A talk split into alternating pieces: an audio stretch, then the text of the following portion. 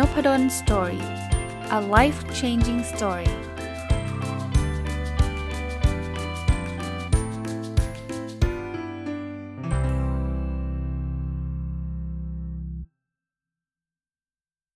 วัสดีครับ ยินดีต้อนรับเข้าสู่รายการ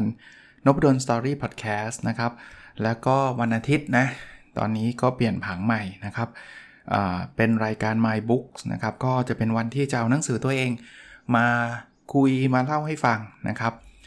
ก็ต่อเนื่องจากสัปดาห์แรกของปีนะครับ สัปดาห์นี้เป็นสัปดาห์ที่2เนี่ยก็ยังคงอยู่กับหนังสือที่ชื่อว่า ความลับของการวัดผลเป็นหนังสือพ็อกเก็ตบุ๊กเล่มแรกเลยนะ ที่ผมได้เขียนนะครับเอ่อผมจะมาพูดต่อเลยนะอ่าถ้าใครยังไม่เคยฟังเล่มนี้ที่มาที่ไปย้อนกลับไปฟังในสัปดาห์ที่แล้วได้นะครับ หนังสือเล่มนี้จะพูดถึงเรื่องการวัดผลองค์กรนะครับ บทถัดไปคือบทที่ 2 ที่ผมได้เขียนไว้ในเล่มนี้ก็คือประโยชน์ของการวัดผลอะลองมาดูนะครับว่าการวัดผลเนี่ยมันมีประโยชน์ยังไงนะครับ ข้อที่ 1 เลยนะในหนังสือผมเขียนไว้บอกว่ามันช่วยในการควบคุมถามว่าทำไมต้องช่วย เพราะว่าผมเล่าให้ฟังแบบนี้แล้วกันนะว่าปกติเนี่ยถ้าเราอยากควบคุมเนี่ยมันก็มีอยู่ 2 วิธีหลักๆนะวิธีแรกก็คือการควบคุมทางกายภาพเนาะทางกายภาพก็เช่น เรากล้องมาคุมเขา เราให้เขามาเซ็นชื่อ เราใส่กุญแจล็อกไม่ให้เขาเข้าประตูนั้นประตูนี้ได้อะไรเงี้ยนะ นึกภาพอย่างนี้แล้วกันนะครับ ถ้าสมมุติว่าเรามีพนักงานขาย เราเราอยากให้เขาขายของใช่ป่ะใช่ป่ะ เพราะฉะนั้นเนี่ยเราก็คงอาจจะใช้การควบคุมทางกายภาพ เช่น เอ้วันนี้คุณออกไปเนี่ย คุณจดไมล์รถไว้เลยนะ ว่าคุณขับไปกี่กิโลเมตร คุณไปถึงที่ลูกค้า คุณไปขายของเนี่ย คุณต้อง ไปขอนามบัตรลูกค้ากลับมานะ ถามว่าเราทำไอ้ไอกระบวนการพวกนี้เพราะอะไร เพราะว่าเรากลัวว่าเขาขับรถไปแล้วเขาไม่ไปขายของเขาขับรถไปเที่ยวใช่ไหมหรือบางที่ก็มีการติด GPS ไปเลย จะได้ชัวร์ว่าเขาไปไม่ไป ปัญหาของการควบคุมแบบแรกเนี่ยคือมันหนึ่งคือมันเปลืองเงินนะเพราะว่าไม่ใช่แค่เปลืองเงินนะเปลืองเวลาด้วยนะเพราะว่ามันมันมันต้องมีอุปกรณ์มันต้องมีอะไรหลาย ๆ อย่าง 2 คือผมว่าคนทั่วไปเขาไม่ชอบนะ ในการถูกไมโครแมネจในการถูกคุมแบบนี้ บางคนบอกอ้าวถ้าไม่คุมแบบนี้พนักงานขายเขาจะขายเหรออาจารย์ ก็มาถึงเรื่องการวัดผลนี่แหละครับ ถ้าเราใช้ยอดขายเป็นตัววัด สิ่งที่เกิดขึ้นคือมันเกิดการควบคุมโดยอัตโนมัติ จริงไหมเพราะว่าถ้าเขาไม่ขายยอดขายมันก็เป็นศูนย์ไงเมื่อเป็นศูนย์แล้วเขาก็ไม่ได้ค่าคอมมิชชั่นเขาก็ไม่ได้ benefit ที่เขาควรจะได้ไง ยกตัวอย่างนะครับ เพราะนั้นเนี่ย การวัดผลเนี่ยมีประโยชน์ในการควบคุมอ๋อผมลืมบอกนะ ประโยชน์มันมีฝั่งสองฝั่งนะ อันนี้เป็นฝั่งของผู้บริหารก่อนนะครับ ก็คืออ่าหนึ่งคือเรื่องของการควบคุมเนี่ยอันที่2ครับคือมันทำให้เราเห็นภาพชัดว่างานที่ต้องรับผิดชอบเนี่ยคืออะไร คนที่เป็นพนักงานขายก็จะเห็นภาพชัดว่า เฮ้ยเขามาเนี่ยเขาต้องขายของนะคนที่เป็น sales manager มี KPI มีตัววัดแบบนี้เขาก็รู้ว่า อะไรถูกวัดสิ่งนั้นแปลว่ามันสำคัญไงนะครับอยู่ production ถูกวัดด้วยจำนวนของเสียก็แปลว่าอะไรครับ แปลว่าของเสีย เราก็ไม่ควรทำให้มันเยอะเนาะอันที่ 3 ครับ ประโยชน์ที่ผู้บริหารจะได้รับก็คือช่วยแปลงกลยุทธ์มาสู่การปฏิบัติ คือเวลาเราเขียนกลยุทธ์เนี่ยเราจะพบว่าเราจะมีอะไรที่แบบเป็นคำที่มันเป็น abstract เยอะมากอะ่ะเราจะดำเนินธุรกิจอย่างยั่งยืน เราก็ไม่รู้มันแปลว่าอะไรกันแน่นะยั่งยืนเนี่ย แต่พอวัดปุ๊บเนี่ยเราจะเข้าใจแล้วว่ายั่งยืนมันคือแบบนี้ อะไรวัดไม่ได้สิ่งนั้นก็จัดการไม่ได้นะครับ เพราะฉะนั้นเนี่ยการวัดเนี่ยมันจะทำให้ช่วยแปลงไอ้พวกกลยุทธ์หรือคำที่มันเป็นแอบสแตรกต่างๆเนี่ยไปสู่การปฏิบัติ อันที่ 4 ที่ผู้บริหารจะได้นะครับ คือการเข้าใจกระบวนการ เพราะว่าเวลาเราวัดเสร็จปุ๊บเนี่ยนะเราจะรู้เลยว่าเฮ้ยอะไรคือ Input อะไรคือ Process อะไรคือ Output กระบวนการนี้มันทำงานยังไง เพราะว่า ถ้าเราไม่เข้าใจกระบวนการเราวัดมันไม่ได้อยู่แล้ว เพราะนั้นการวัดเนี่ยมันเป็นการ educate เป็นการสอนให้ผู้บริหารเนี่ยเข้าใจกระบวนการอย่างถ่องแท้นะครับ อันถัดไปนะครับที่เป็นประโยชน์ที่ผู้บริหารจะได้นี่ 5 คือ จะทำให้เรารู้ขีดความสามารถของเรา มันเหมือนเวลาเราวิ่งอะครับ ถ้าเราไม่มีนาฬิกา ถ้าเราไม่จับเลยเราก็ไม่รู้ว่าเราวิ่งได้เร็วแค่ไหน เราจะไม่รู้ว่าเราวิ่งได้ไกลแค่ไหนนะองค์กรก็เหมือนกันครับ เวลาเราวัด เราจะได้รู้ไงว่าเราผลิตได้เต็มที่แค่ไหน เราจะได้รู้ไงว่าความพึงพอใจของลูกค้าอยู่ระดับใด ขีดความสามารถณนะปัจจุบันเราเป็นยังไง ไม่ได้แปลว่าตรงนั้นดีแล้วนะ ถ้ามันยังไม่ดีเดี๋ยวเราหาวิธีการทำให้มันดีขึ้นนะครับ อันนี้คือการวัดเพื่อเพิ่มขีดความสามารถนะรู้ไม่ใช่เพิ่มอย่างเดียว รู้ขีดความสามารถ ต่อเนื่องเลยฮะ อันที่ 6 ประโยชน์ของการวัดก็คือพอวัดเสร็จผู้บริหารจะได้เห็นปัญหา เห็นปัญหาเพื่ออะไร เพื่อนำไปปรับปรุงและพัฒนานะครับ ก็จะทำให้เขาสามารถแก้ไขปัญหานั้นได้ ถ้าไม่วัดเราไม่รู้เลยมันเหมือนตัวร่างกายฮะเรายังไม่รู้เลยว่าไขมันเราเท่าไหร่น้ำตาลเราเท่าไหร่แล้วเราจะไปปรับปรุงทำให้ร่างกายเราแข็งแรงดีขึ้นได้ไหมคำตอบคือยากถูกปะเพราะเรายังไม่รู้ปัญหาเลย อันที่ 7 อันนี้สำคัญมากครับ วัดเพื่อจะได้ช่วยจัดลำดับความสำคัญของปัญหา คือความยากของผู้บริหารคือเรามีปัญหาเยอะอะแต่ทรัพยากรน้อย ถ้าเราเอาทรัพยากรที่น้อยพยายามจะแก้ปัญหาทุกปัญหาส่วนใหญ่ มันจะทำอะไรไม่ได้ดีสักอย่าง เพราะฉะนั้นเนี่ยเราต้องวัดก่อนแล้วเราจัดลำดับความสำคัญก่อนว่าโอ้อันนี้มันคือ serious problem นะ อันนี้คือปัญหาที่มันมันต้องแก้ไขก่อนนะ อันนี้คือปัญหาที่ต้องแก้ไขที่หลังนะ เป็นการจัด priority นั่นเอง อันที่ 8 นะฮะ เราวัดเพื่อใช้ทำนายอนาคต ถามว่าทำทำนายอนาคตยังไงถูกจะทำนายถูก 100%หรือเปล่าคำตอบคือไม่หรอกครับ ไม่มีใครรู้รู้อนาคตได้100%หรอก แต่ผมกำลังบอกว่าเวลาเราวัดเราจะมีข้อมูล มีข้อมูลเนี่ยมันดีกว่าไม่มีครับ เพราะถ้าเกิดไม่มีเราใช้กว่าการเดาสุ่ม หรือใช้ความรู้สึกล้วนๆ ผมไม่ได้บอกความรู้สึกเป็นสิ่งที่ห้ามใช้นะ ใช้ได้ แต่ถ้าความรู้สึกแล้วมันมีข้อมูลประกอบด้วยเนี่ย โอกาสถูกมันสูงกว่าความรู้สึกอย่างเดียว เพราะฉะนั้นเนี่ยวัดเพื่อเอาไปทำนายอนาคตกัน รู้เราตอนนี้ถามว่ายอดขายปีหน้าจะเป็นเท่าไหร่ เราไม่รู้หรอก แต่ถ้าเราพอมียอดขายปีนี้เราเคยเคยมียอดขายปีที่แล้วมาเปรียบเทียบเนี่ยมันเอาพอพอเป็นเบสไลน์เป็นตัวประมาณการได้ อันถัดไปครับ การวัดจะทำให้หัวหน้าเนี่ยกล้าที่จะมอบหมายงาน ก็ตรงกับเมื่อกี้ที่ผมบอกครับมันช่วยในการควบคุมมาแหละ อย่างผมเป็น sales manager เป็นผู้จัดการฝ่ายขายเนี่ยผมบอกเฮ้ยคุณออกไปขายเลย ผมไม่ต้องมานั่งตามคุณเนี่ยแต่ ผมไม่กลัวหรอกว่าคุณจะหนีเที่ยว ผมไม่กลัวหรอกว่าคุณจะเหลวไหล เพราะว่าผมมีตัววัดนะคอมมิชชั่นขึ้นอยู่กับยอดเซลล์นะ ยอดขายนะอ่าเนี่ยผมก็กล้ามอบหมายงานเมื่อกล้ามอบหมายงานเมนเจอร์ก็ไม่ต้องไปล้วงลูก ไม่ต้องไปทำงานเองเมนเจอร์มีหน้าที่ในการ manage หรือในการจัดการนะครับแล้วถ้าเกิดบางคนบอกถ้าเกิดบางคนเป็นเกเรล่ะ ผมจะรู้เลยไง เพราะว่าตัววัดมันจะฟ้องนะครับ อันนี้คือประโยชน์อันที่ 9 นะ ถัดไปครับ ทำให้เรารับผิดและรับชอบเฉพาะสิ่งที่เกี่ยวข้อง คนที่เป็นเมนเจอร์เนี่ย ถ้าไม่มีอะไรเป็นตัววัดใดๆเลยเนี่ย บางทีเราไม่รู้นะปัญหานี้มันอยู่ เป็นเพราะเราหรือเป็นเพราะฝ่ายอื่น แล้วบางทีเราก็ซวยกลายเป็นแพ้รับบาป เฮ้ย ลูกค้าบอกว่าส่งของช้า Production Manager ผู้จัดการฝ่ายผลิตโดนเรียกไปด่า ทั้งนั้นจริงๆ มันอาจจะไม่ใช่ ความผิดของผู้จัดการฝ่ายผลิตเลย เขาผลิตได้ตรงเวลา แต่ฝ่ายจัดส่งเนี่ยจัดส่งช้าก็ได้ แต่เนื่องจากมันไม่มีตัววัดไม่มีข้อมูลใดๆไง มันก็เลยไม่รู้เลยไงว่า ใครเป็นคนที่ควรจะรับผิดและรับชอบนะ ยกตัวอย่างนะครับ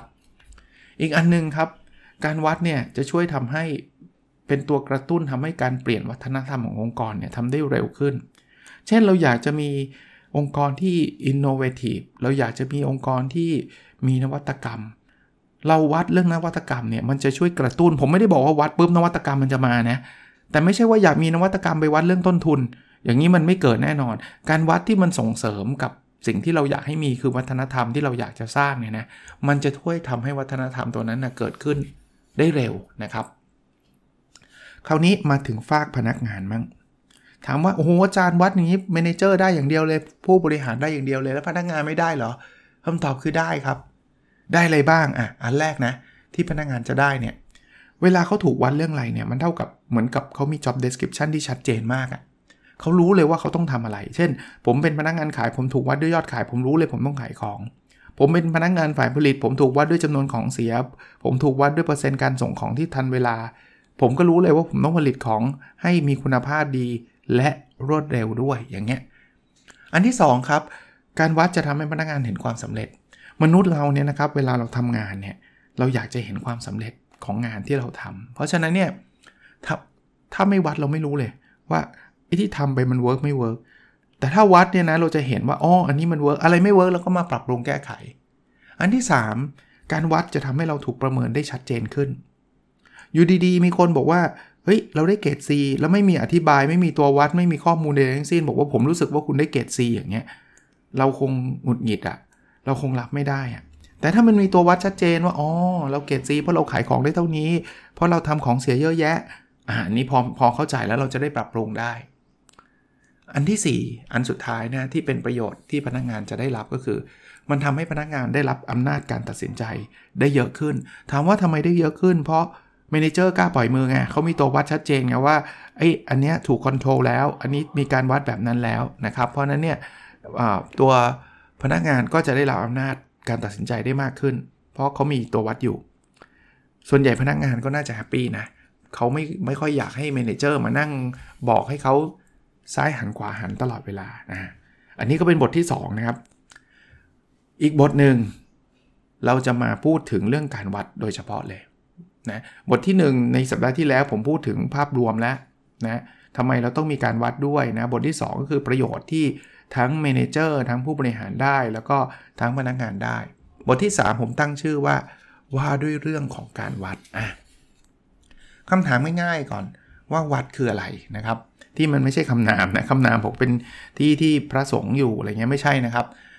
วัดเนี่ยคือการให้ค่าเชิงปริมาณกับสิ่งที่เราสนใจครับ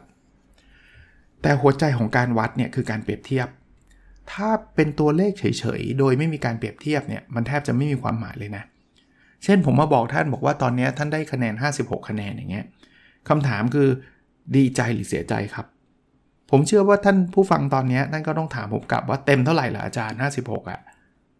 ถ้าถ้าเกิดท่านไม่รู้คะแนนเต็มเนี่ยท่านบอกไม่ถูกเลยนะ ว่า 56 นี่มันเจ๋งหรือไม่เจ๋งถูกไหมอะผมบอกเต็มร้อยท่านจะบอกโอ้โหเต็มร้อยนี่แย่แล้วนะทำได้เกินครึ่งมานิดเดียว แต่บางท่านอาจจะถามต่อบอกแล้วค่าเฉลี่ยห้องนี้เท่าไหร่อ่าค่าเฉลี่ย 7 คะแนนอ้าวคราวนี้ดีใจละทั้งทั้งที่ 56 เหมือนเดิมนะ56 เต็มร้อยแปลว่าเรายังทำได้ไม่ดี แต่ถ้าบอกว่ามีนหรือค่าเฉลี่ยของห้องนี้ทำได้แค่ 7 คะแนนเองแม็กซิมัมคือ 56 เป็นไง ฉลองเลย ความหมายของเลข 56 มันมาจากการเปรียบเทียบ เลข 56 เฉยๆ ไม่มีประโยชน์นะครับ คราวนี้เวลาเราพูดถึงการเปรียบเทียบเนี่ย เราก็จะมีการวัดอยู่ 2 รูปแบบ อันแรกเขาเรียกว่า standardized measure การวัดที่เป็นมาตรฐาน อันนี้เราเรียนมาตั้งแต่เด็กๆแล้วก็คือมันมีวิธีการวัดแบบเดียวกันทั่วโลก มีสเกลแบบเดียวกันทั่วโลก เช่น การวัดความยาวเป็นเซนติเมตร การชั่งน้ำหนักเป็นกิโลกรัม พวกนี้เขาเรียก standardized measure ข้อดีหรือข้อได้เปรียบของ standardized measure หรือการวัดที่เป็นมาตรฐานคือมันเทียบกันได้ทั่วโลก product เรายาว 10 เซน product คู่แข่งยาว 15 เซน product เราสั้นกว่า product คู่แข่ง ไม่ว่าคู่แข่งเราจะอยู่ประเทศไหนในโลกเนี้10 เซนสั้นกว่า 15 เซนเสมอจริงไหมครับ แต่มันไม่ได้ทุกอย่างวัดได้แบบนี้ครับ มันยังมีการวัดอีกแบบหนึ่งเขาเรียกว่า relative measure คือการวัดในเชิงเปรียบเทียบ การวัดในเชิงเปรียบเทียบนี่คือพูดง่ายๆว่าต่างคนต่างวัด ต่างคนต่างมีวิธีการของตัวเอง ยกตัวอย่างเช่น การประเมินความพึงพอใจลูกค้า ธรรมศาสตร์ ประเมินอย่างหนึ่งจุฬาจะประเมินอย่างหนึ่ง ซึ่งไม่จำเป็นต้องเหมือนกัน หรือธนาคารไทยพาณิชย์ประเมินอย่างหนึ่งธนาคารกสิกรไทยก็อาจจะมีคำถามที่จะจะถามอีกอย่างหนึ่งถามว่าถ้าทำไมไม่ใช้คำถามเดียวกันคำตอบคือ ก็เขาไม่ได้อยากรู้เรื่องเดียวกันไง ความพึงพอใจลูกค้าของแต่ละธนาคารเนี่ย product ก็ต่างกันลูกค้าก็คนละกลุ่ม เพราะฉะนั้นการวัดเชิงเปรียบเทียบเนี่ยพอมันต่างคนต่างวัดต่อให้เป็นสเกลเดียวกันนะคือสมมุติว่าสเกลความพึงพอใจคือ 1 2 3 4 5เนี่ย ไทยพาณิชย์มีแบบสอบถามของเขาได้คะแนน 3.5 เต็ม 5กสิกรมีแบบสอบถามของเขาได้คะแนน 4 เต็ม 5 ไม่ได้แปลว่าลูกค้ากสิกรพึงพอใจมากกว่าลูกค้าไทยพาณิชย์นะ เพราะอะไร เพราะแบบสอบถามคนละชุด ลูกค้าคนละกลุ่ม ถ้าจะเทียบต้องเทียบกับตัวเราเอง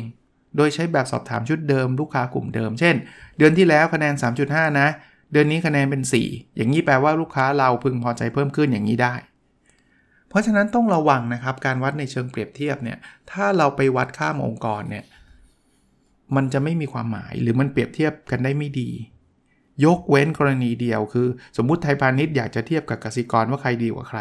คุณจะต้องใช้มาตรวัดเดียวกันคำถามชุดเดียวกัน แบบสอบถามชุดเดียวกัน ลูกค้าที่เคยใช้ทั้งบริการไทยพาณิชย์และกสิกรมาตอบ เป็นลูกค้ากลุ่มเดียวกันไอะอย่างนี้ได้นะคราวนี้มาถึงวิธีการวัดอีกอีกอันหนึ่งฮะ วิธีการวัดเนี่ยมันมีอยู่ 2 วิธีหลักๆหนึ่งคือการวัดทางตรง อันนี้ง่าย คือมันมันมักจะเป็นสิ่งที่จับต้องได้ง่าย การวัดทางตรง เช่น เราจะวัดจำนวนคนที่เข้าสัมมนาก็นับหัวเลย เพราะว่ามันจับต้องได้ง่าย เราจะจะนับรายได้ที่เราได้จากการสัมมนานั้นกี่บาทก็ก็ก็นับเงินแหละเขาจ่ายเงินหัวละ 2,000 มีคนเข้า 200 คนก็คูณไปนะครับ เราได้เงินเท่านั้นบาท อันนี้คือการวัดทางตรง คือวัดตัวของมันเลย คือวัดเงินก็วัดหยิบแบงค์มานับเลย วัดจำนวนคนก็นับหัวเลยนะแต่มันยังมีสิ่งที่เรียกว่านามธรรมอยู่ เพราะฉะนั้นนามธรรมเนี่ยมันวัดทางตรงไม่ได้ขวัญกำลังใจพนักงานเนี่ยจะวัดได้ยังไงล่ะครับ ว่าคนไหนขวัญกำลังใจสูงหรือต่ำเพราะขวัญกำลังใจมันมันจับต้องไม่ได้ไงเราไม่สามารถเจาะเลือดวัดโมเลกุลขวัญกำลังใจได้ เพราะฉะนั้นเนี่ยเราจึงต้องวัดอีกแบบหนึ่งเขาเรียกว่าการวัดทางอ้อม การวัดทางอ้อมคือการวัดผลของมันแทน เช่นเราอยากรู้ขวัญกำลังใจพนักงานใช่ไหมเราก็นั่งคิดต่อว่าไอ้ขวัญกำลังใจมันเอามาชั่งเป็นเป็นกิโลกรัมไม่ได้เนาะจะมาวัดเป็นมิลลิลิตรไม่ได้ก็ต้องคิดว่าเอฟเฟกของมันคืออะไร หรือผลของมันคืออะไร เช่น คนที่ขวัญกำลังใจไม่ค่อยดีเนี่ยก็น่าจะมักจะขาดงานบ่อยๆ แผนกไหนที่ลูกน้องขวัญกำลังใจไม่ดีมักจะลาออกเยอะๆ เพราะฉะนั้นเนี่ยเราก็อาจจะวัดจากอัตราการขาดงาน อัตราการลาออก แล้วเราเรียกสิ่งนี้ว่าตัวบ่งชี้หรือ indicator พูดง่ายๆว่าเราจริงๆ เราไม่ได้รู้อยากรู้เรื่องขาดงานหรอก แต่ที่เราอยากเราวัดเรื่องการขาดงาน เพราะว่าถ้าอัตราการขาดงานมันเพิ่มสูงขึ้นเรื่อยๆ อัตราการลาออกมันเพิ่มสูงขึ้นเรื่อยๆ เนี่ยมันบ่งชี้ถึงขวัญกำลังใจที่น่าจะลดลง มาถึงตรงนี้ทุกคนก็อาจจะมีความคิดเห็นแตกต่าง บอกว่าอาจารย์ ขาดงานไม่ได้แปลว่าเขาจะขวัญกำลังใจลดนะ บางทีเขาอาจจะป่วยก็ได้นะ ลาออกเขาอาจจะไปเรียนต่อก็ได้นะ ใช่ครับ เพราะฉะนั้นเนี่ยผมบอกไว้ตรงนี้ก่อนว่า indicator ไม่มีตัวไหนมัน perfect หรอก ถ้าท่านต้องการหา perfect indicator นะ เราจะวัดไม่ได้หรอกครับ แต่สิ่งที่เราต้องการคือ good enough good enough แปลว่าให้ดีเพียงพอ ถามว่าอัตราการขาดงานอัตราการลาออกมันเป็นตัววัดขวัญกำลังใจที่ร้อยเปอร์เซ็นต์ไหมไม่แน่นอนไม่มีทาง แต่ถามว่ามันพอจะบ่งชี้อะไรบางอย่างได้ไหม ผมว่าก็ได้นะ เช่น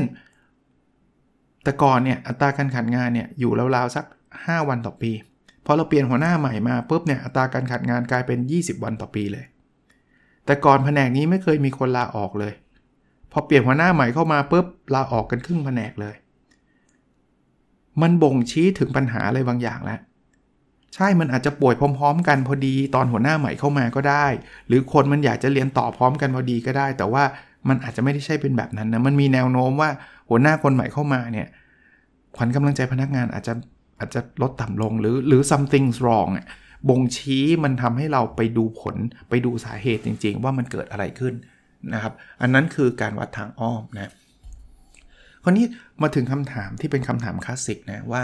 เอ๊ะ แล้วเราวัด ทุกอย่างในโลกนี้ได้ไหม ถ้าเวลาเรียน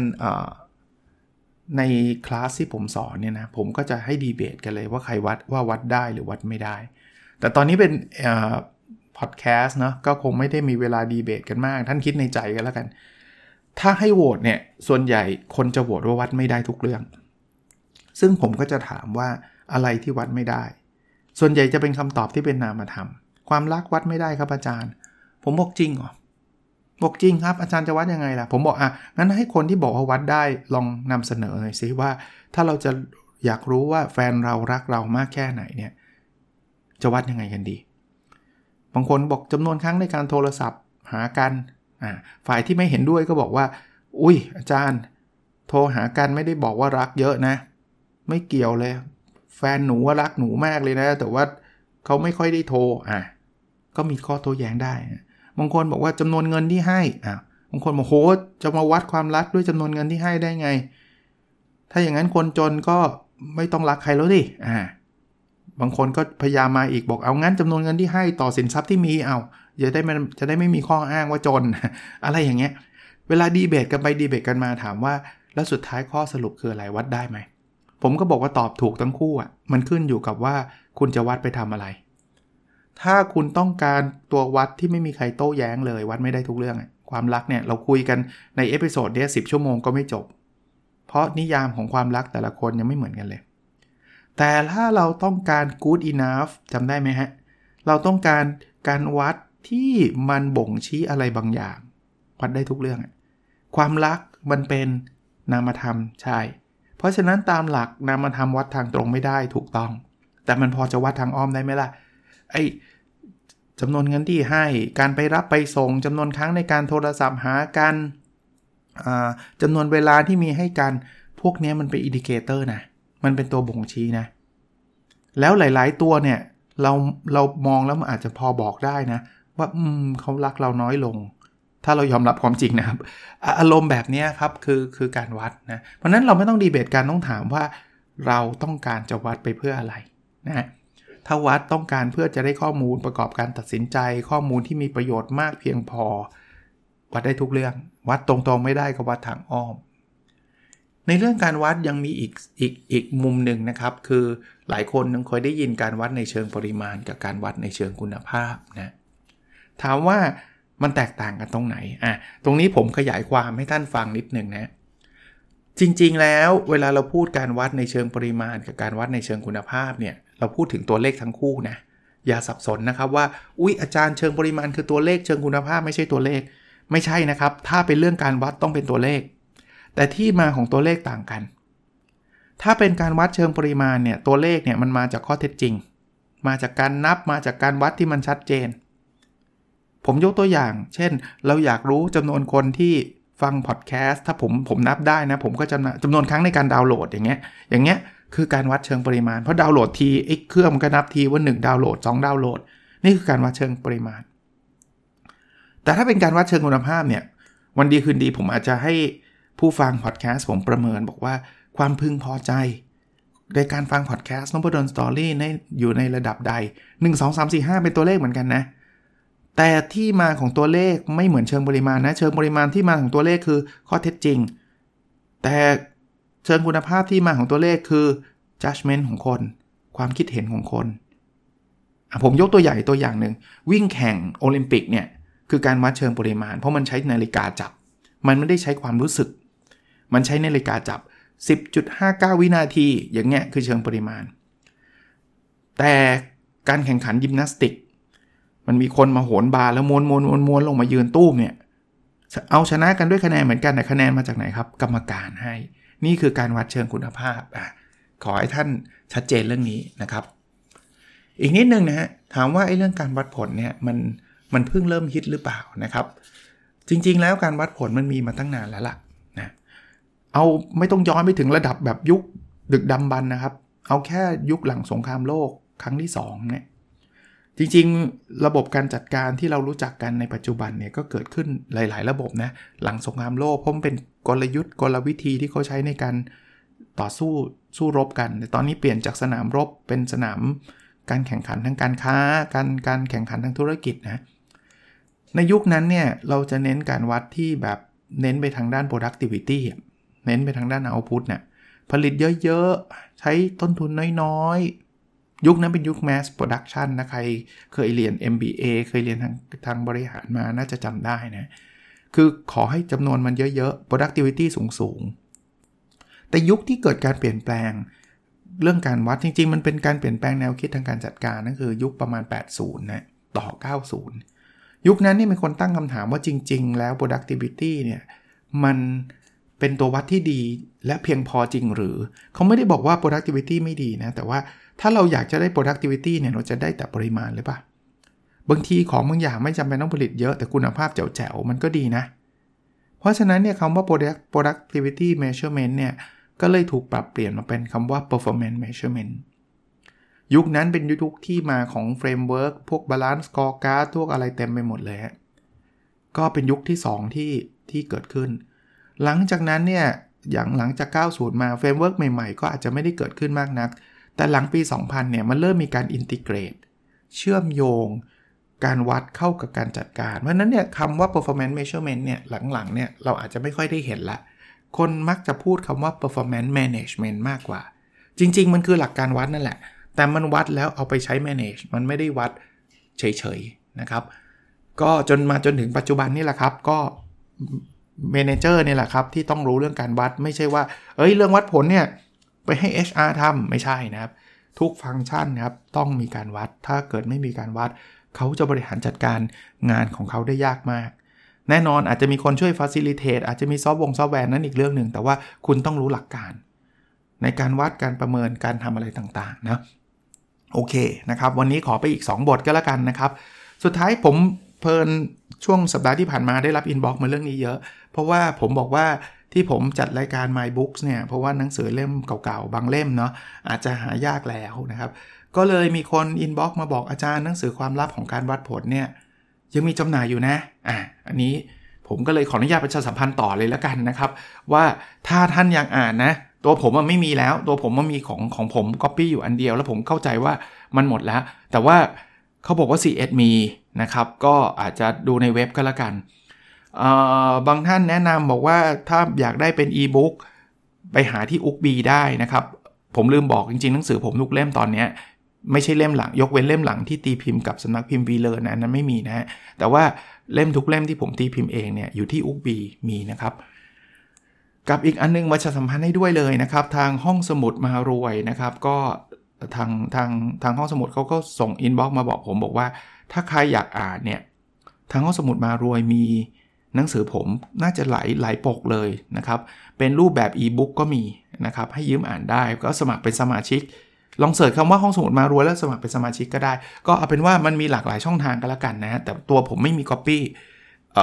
หนังสือเล่มนี้อยู่นะครับ ก็ก็มีบอกว่ามียังมีอยู่ที่ ซีเอ็ดนะครับ เล่มนี้ตีพิมพ์หลายรอบมากนะครับ ก็ก็ผมก็ไม่รู้ว่าจะเหลืออยู่กี่ก๊อปปี้ไม่ไม่ไม่แน่ใจนะ มีที่ C1 มีที่อุกบีถ้าต้องการมีอีบุ๊กนะครับ แล้วก็มีที่ห้องสมุดมารวย หรือจริง ๆ ผมว่าห้องสมุดทั่ว ๆ ไปก็อาจจะพอมีอยู่นะโอเค ก็วันนี้ประมาณนี้นะครับวันอาทิตย์ขอเปลี่ยนปรับเปลี่ยนโหมดนะครับสำหรับใครที่เพิ่งครับกลับเข้ามาฟังรบดวนสอรี่นะจะงงว่าเอาแล้วอัปเดต OKR แล้วตอบคำถามอัปเดต OKR จะกลายเป็นวันพุธนะครับที่ผมจัดรายการ OKR Weekly แล้วก็ตอบคำถามไม่ได้ทำก็คือตอบไปแต่ละคนแต่ว่า ถ้ามันมีเยอะพอก็อาจจะรวมเป็นตอนแล้วก็มาตอบเป็นครั้งๆไปนะครับ โอเคนะครับ แล้วเราพบกันในสดถัดไปครับ สวัสดีครับ